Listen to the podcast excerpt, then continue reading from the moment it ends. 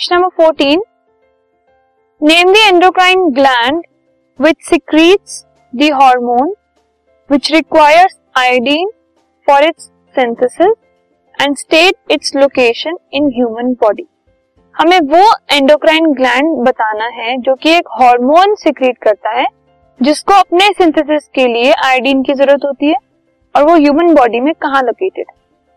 तो जो thyroid gland है वो थायरोक्सिन को सिक्रीट करता है, जिसको सिंथेसिस के लिए आयोडीन की ज़रूरत है। तो ग्लैंड है थायराइड और थायरोक्सिन हार्मोन है।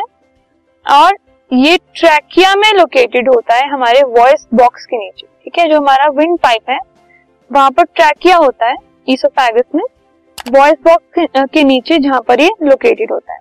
तो इसी वजह से जब हमें आयोडीन की कमी हो जाती है डेफिशिएंसी हो जाती है तो गोइटर डिज़ीज़ के अंदर हमारे जो नेक वाला पोर्शन है वो सोलन हो जाता है।